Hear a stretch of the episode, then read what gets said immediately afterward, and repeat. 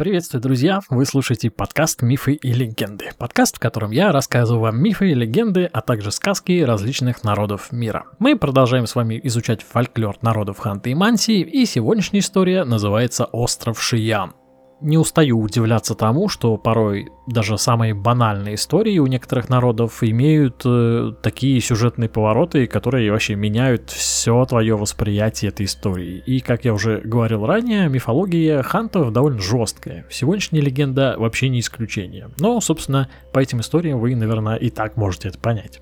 Но, конечно, перед тем, как начать, я должен по традиции поблагодарить всех своих слушателей за то, что вы слушаете этот подкаст. Подписывайтесь на него на различных площадках, ставите оценки и, конечно же, пишите комментарии. Все это очень сильно помогает его продвижению и, соответственно, о нем узнает больше людей. Спасибо вам огромное. Итак, остров Шиян.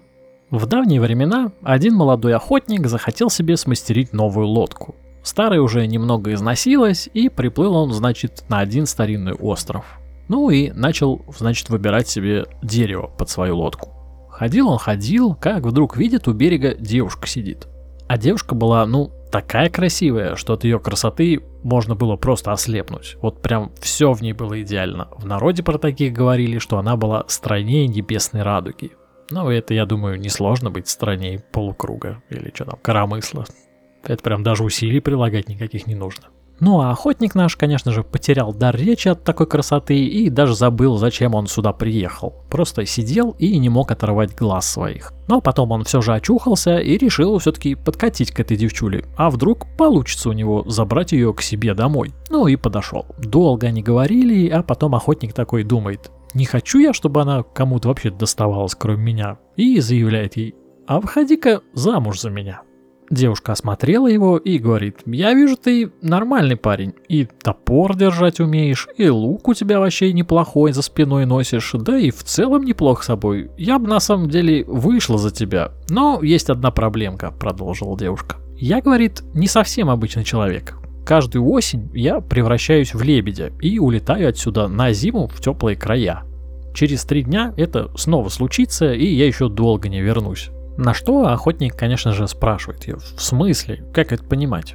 А если я не допущу этого и не позволю тебе улететь и превратиться? Ну, а девушка отвечает, ну, мол, это вообще нереально, но все-таки один способ все же есть. Я, говорит, изначально убитый лебедь. А на этот остров издавна прилетали мои сородичи, откладывали яйца, веселились и отдыхали. Летом этот остров наполнялся радостными криками птиц и их потомством. Но однажды неподалеку отсюда появилась ведьма. Прибежала она как-то сюда и перебила большую часть нас, а меня насадила вон на ту ветку березы, для того, чтобы все видели. Мое тело срослось с деревом и образовало нарост. Вот он-то и рождает меня каждую весну, а осенью я улетаю отсюда. Не, ну это жестко, конечно, да. Обалдел, конечно, охотник от таких слов и говорит, я найду эту ведьму и убью ее, а ты больше не превратишься. Какой-то у меня быдлоохотник получается такой, а чё, я найду. До этого был нормальный, что с, ним, что с ним случилось. Не нужно никого убивать, говорит девушка. Есть такой способ, чтобы я больше не превращалась. Но это будет довольно трудно сделать. Да что за чушь, говорит охотник. Давай, рассказывай. Я все сделаю в лучшем виде. Все будет у нас шикарно. Ну тогда слушай, говорит девушка. Сначала ты срежь этот нарост на дереве, который меня рожает ежегодно, а затем вырежи из него фигурку лебедя но только такую, чтобы была как настоящая.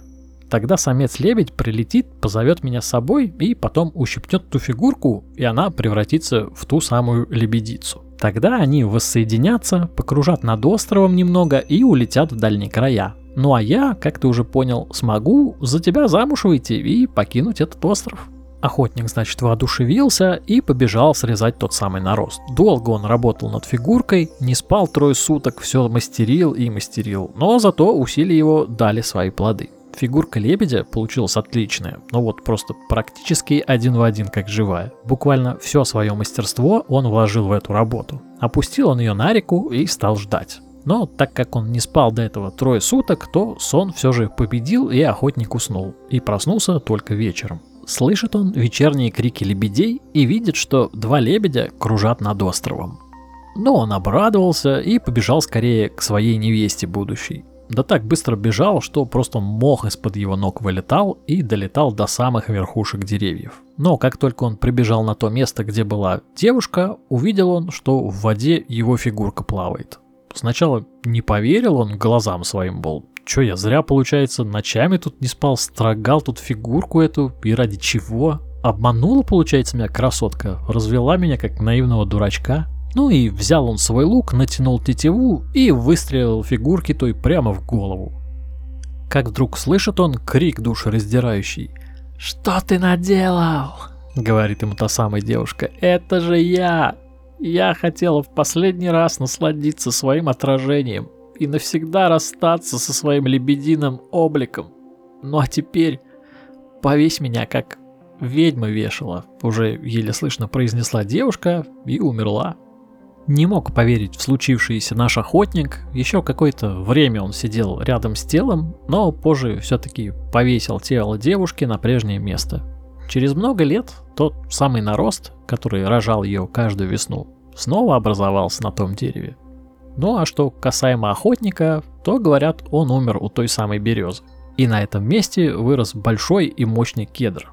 Но вот только ствол того дерева был весь кривой и больной. Все потому, что сердце того охотника так и не нашло покоя, даже в кедре. До сих пор страдает и мучается. Ну а остров тот называется Шиян, что в переводе означает нарост. Вот такая вот история. Конец.